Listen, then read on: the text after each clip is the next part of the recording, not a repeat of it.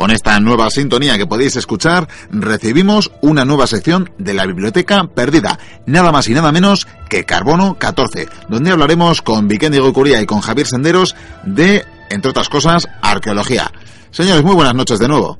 ¿Qué nos vais a contar en esta nueva sección? Sí, sí, nos vamos a centrar. Hemos visto que, que, la gente demandaba contenidos eh, sobre arqueología, yacimientos y demás. Y, Preguntas, sí. Y aquí estamos, dispuestos a, a contarlo. Aunque de todas maneras, aparte de comentar sobre yacimientos arqueológicos y de bueno, el mundillo en general, o sea, no solamente vamos a hablar de los yacimientos, sino igual cómo trabajan las cosas, cómo sacan, muchas muchas cosas.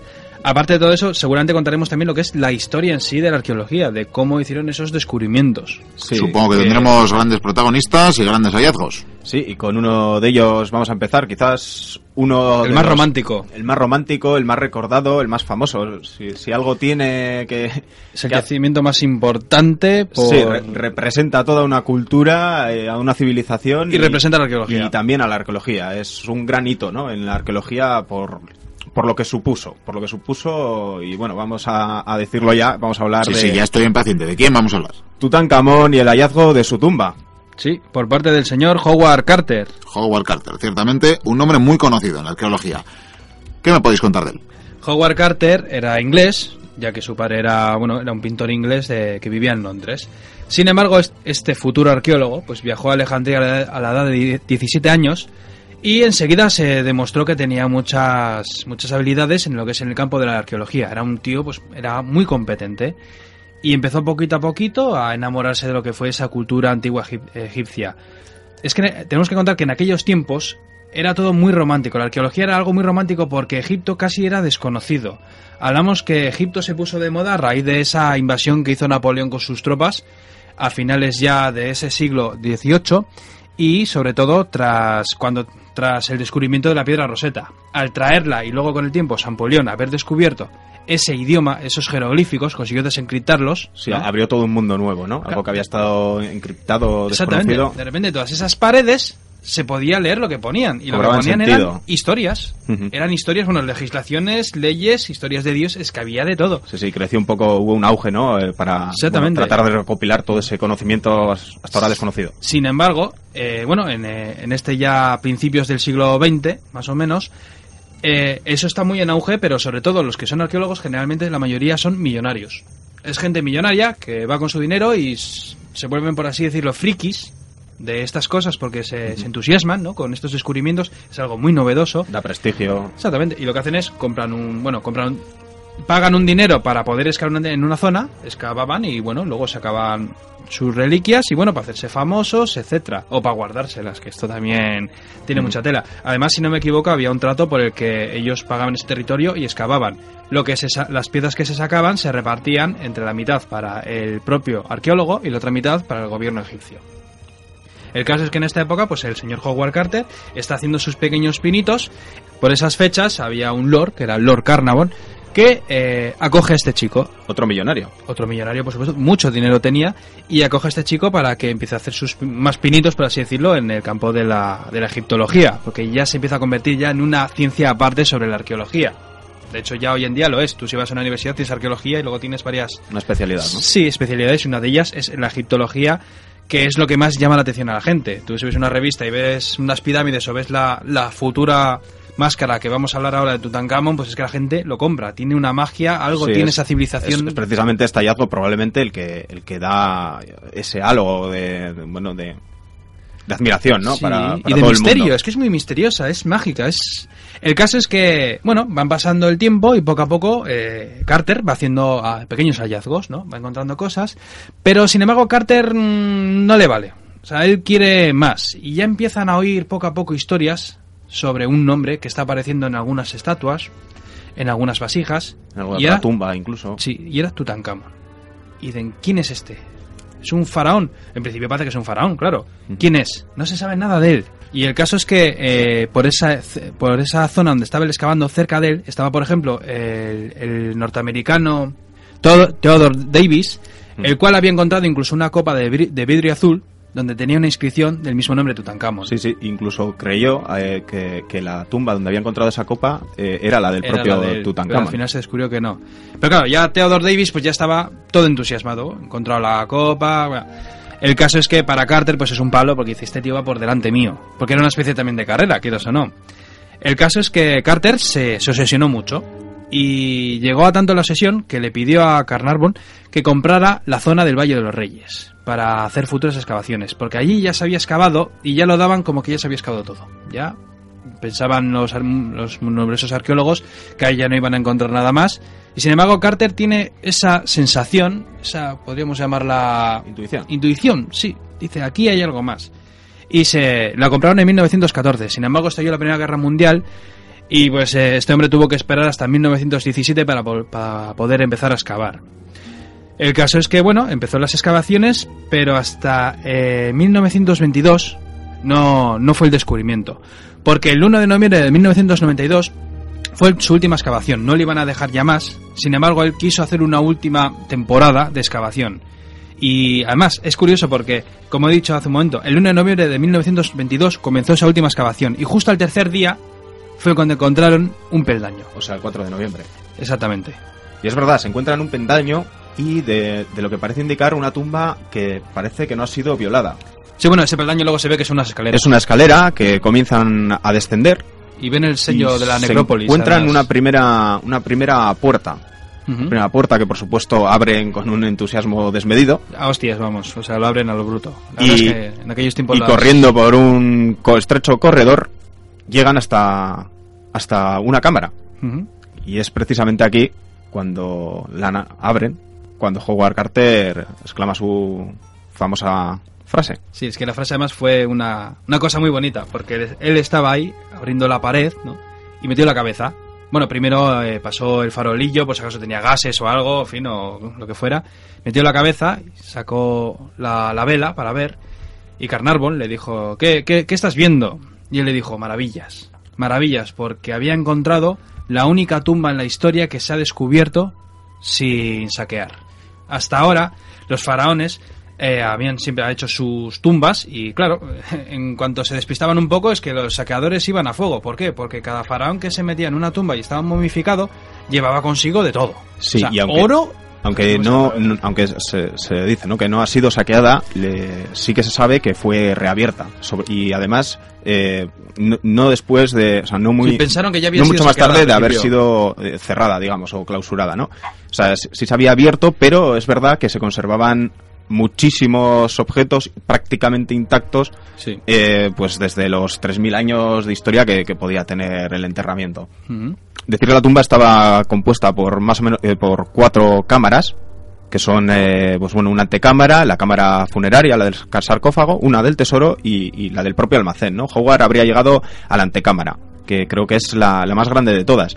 Y para que os hagáis una idea de, de lo que, bueno, empezó a ver, porque él solo intuía lo que luego se encontraría, eh, tened en cuenta que estuvo 10 años vaciando y documentando cada, cada objeto que, que había allí dentro. Y es que ascienden a más de 5.000 o- los objetos que se han extraído de esa tumba, de los que no todos están. eh, bueno, no sé, no- no- todavía no, no han sido capaces de sacar las conclusiones re- relativas a todo, toda esa cantidad de, de material, ¿no? Que ahora mismo se conserva en su mayoría, creo que en, en el Museo de, de Egipcio del Cairo. Sí, del Cairo. Y, y bueno, eh, bueno, hay otra cosa que quizás habría que explicar es que pues, los egipcios eh, creían en la vida después de la muerte, ¿no? Exactamente. Entonces dotaban a, a sus muertos, sobre todo a, a estos de alta alcurnia, como podía ser el mismísimo faraón, El faraón que es Dios, de todo tipo de objeto y material que necesitarían en esa futura vida. exactamente, con lo que podían hacer el viaje. Eso es, que hacer el viaje y luego habitar en esos eh, lugares eh, divinos, ¿no? Entonces, pues eso explica la cantidad de objetos y material diverso que, se- que, se, que se encontró en esa tumba. Que no es poco. que no es poco. Eh, un pequeño repaso. Eh, pues se encuentran desde muebles cotidianos a objetos, paquetes de comida, incluso camas plegables, Bastones, material del, que habrían usado en vida en el propio palacio. Existen, eh, aparecen tronos, eh, taburetes, eh, lechos mortuorios, que era un elemento que se sabía y se conocía por ilustraciones o descripciones, pero que nunca se había encontrado. Y, y debe ser algo que maravilló a Carter. Pero lo más impresionante Eh, sí, sí, lo más impresionante todavía estaba dentro y todavía no lo habían visto, pero entre todos esos objetos aparece, aparece como os decimos, de todo, desde 400, 400 eh, sabits o estatuillas que representarían a los sirvientes que tendrían en ese, en ese inframundo, Esa ¿no? otra vida, en sí. esa otra vida.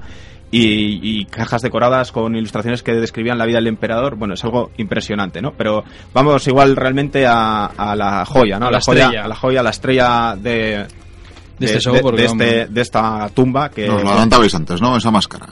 esa máscara Y esa que- tumba. esa máscara y todo lo que rodeaba esa máscara porque esa esa máscara que estaría cubriendo la, la momia del propio faraón incrustada en su cabeza En el rostro. Eh, todavía Howard Carter tendría que, que apartar y recoger todos esos objetos para llegar a la cámara del sarcófago.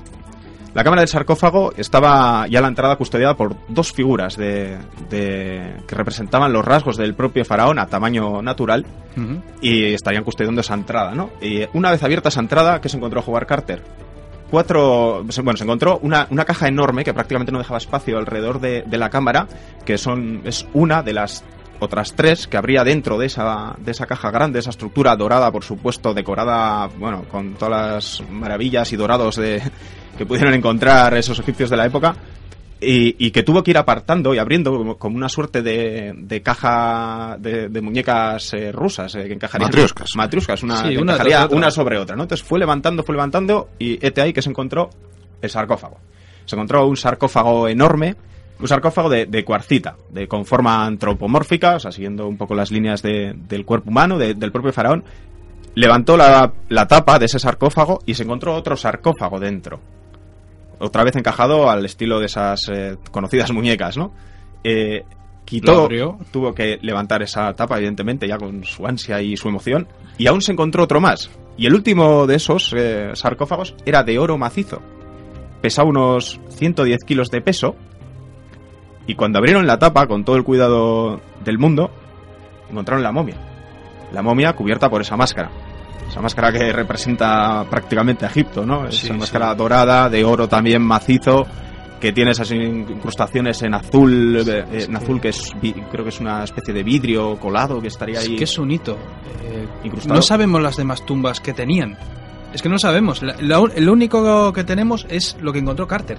No hay otra cosa más en la historia. Eh, no sabemos es. si los demás faraones tenían eh, esas máscaras, si llevaban esos Bueno, anillos, si llevaban... No por- sabemos nada. Se da por supuesto que tendrían un material similar, pero esto es la, la, demuestra, la muestra, ¿no? La, la muestra palpable de cómo era ese material. Y encima, teniendo en cuenta que hablamos de un faraón mediocre. Eso, Un faraón es- que por lo visto eh, vivió muy poco, era muy joven. Pero bueno, eso ya es otra historia que contaremos más adelante. Pero es un faraón, o sea, que estuvo muy poco tiempo. Y si ya si vimos todo ese lujo para él, imagínate para alguien tan grande como Ramsés II. Sí, sí, porque las sorpresas además no se acabaron ahí. Cuando retiraron esa máscara de, de- de la momia, eh, se encontraron que tras las numerosas capas de lino que habían envuelto a- al, pues el embalsamiento de, de ese cuerpo, eh, se encontraron joyas que bueno tendrían la función de, de proteger un poco al faraón en ese viaje al otro mundo. Eh, que descubrieron también que, que la propia máscara, por su parte interior, tenía hechizos eh, Sí, labrados. Maldiciones. Bueno, la, la máscara tenía un hechizo que, que tendría la función también de proteger a- al propio faraón, ¿no? Es hecho en el reverso, que es algo que igual la gente no, no suele percatarse porque tampoco se ve a simple vista. Eh, bueno, y eso y otras nu- innumerables, innumerables joyas. Que podemos estar aquí horas hablando de todo Sí, lo que había. vamos. realmente, no, evidentemente no podemos descubrir, describir todo lo que se encontraron, pero a- aparecen carros de- del propio faraón desmontados, eh, representaciones de los barcos que habría utilizado en sus viajes por el Nilo, y yo qué sé, es, es algo Y impresionante. no solo eso, este descubrimiento luego hizo que llegaran muchos más arqueólogos al Valle de los Reyes, porque ahí quedaba por descubrir casi todo, Claro, claro. porque se hayan sacado y siguen sacando. Y a pesar de ser el mayor hallazgo y de hallar el mayor número de elementos que en cualquier otra tumba en Egipto, eh, lo que deja atrás de sí este hallazgo es un gran misterio, ¿no? Sí, la verdad es que tenía la intención de tenía intención de contarlo en los misterios de la historia precisamente. El gran misterio en principio se dice que era las, las misteriosas muertes que hubo sobre todos los que estuvieron implicados en la tumba. Sin embargo, el misterio del- en el que me voy a referir yo, que yo creo que es el más importante, es quién fue Tutankamón y cuáles fueron las razones de su muerte. Porque no sabemos nada. De hecho, hay quien dice que él podía ser el, el nieto de Amenofis II, o incluso algunos dicen que podía ser el hijo o el hijastro. Es que ahí hay un cacao. La verdad es que tremendo. Y bueno, supongo que podemos desvelar algo, pero es que ahora no puedo contar nada más. Sí, la verdad es que vamos a hablar de cosas un poquito más serias, que realmente esta, esta tumba, aparte de ese misterio sobre la muerte de sus visitantes y descubridores, que poco tiene de real, consultados los datos, eh, sí que guarda esos misterios que ha mencionado Vikendi del origen y la vida de este, de este faraón, pero tiene otras curiosidades, como por ejemplo, el plan, se plantea la hipótesis de si fue una tumba eh, momentáneamente, o sea, improvisada, que no estaría destinada para este, Es que ahí está, porque este si hombre. he dicho que vivió poco, esa tumba era para él. si estaba eh, acabada o no, porque solo una de las salas está aparece con pinturas decoradas fuera de lo que es normal en, en otras tumbas. Murió. que mu- murió joven, murió porque enfermedad o fue un asesinato. Sí, incluso han hecho prue- pruebas de ADN no hace poco Hay heridas. bajo la autoridad eh, Sí. de hallazgos arqueológicos de Egipto y bueno, son inconcluyentes. Eh, hay mu- muchos, muchas puertas abiertas que todavía habrá que cerrar y, y, por ejemplo otro de los misterios que suscitó en su origen es que se encontraron dos pequeños ataúdes que, que contenían pequeñas momias modificadas. O sea, se da por supuesto que podrían haber sido hijos del propio faraón, eh, si es que fue faraón, porque esa es otra. Es que hay. Es, Pero- que es mucho misterio. Hombre, Bueno, pues es todo esto, me temo, porque el tiempo acucia, habrá que dejarlo para los misterios de la historia. Por ahora despedimos esta nueva sección, Carbono 14, tendremos más entregas en las próximas semanas, ya nos dirán nuestros contertulios, ya nos dirán nuestros eh, colaboradores eh, de qué nos hablarán. Bueno, pues os parece, os voy a hacer un gran regalo. ¿eh? Tenéis aquí, lo tenía envuelto y el lazo grande, ya se me habéis preguntado a ver qué era. Pues es un sarcófago, ¿eh? como podéis ver. ¿Qué os parece? ¡Qué chulo! Oye, parece espacioso. Sí, Yo creo sí. que cabemos los dos. Sí, os, voy a invitar precisamente a probarlo, así que adentro, adentro. Con el pie en la cabeza. Eh, ay, eh, eh, ah, mi boca. Me estás pillando un. Ahí estáis bien, ¿no? Cómodos. Sí, sí. Sí, sí. Bueno, pues quizás sea para toda la eternidad, así que relajaros, relajaros. ¿Eternidad?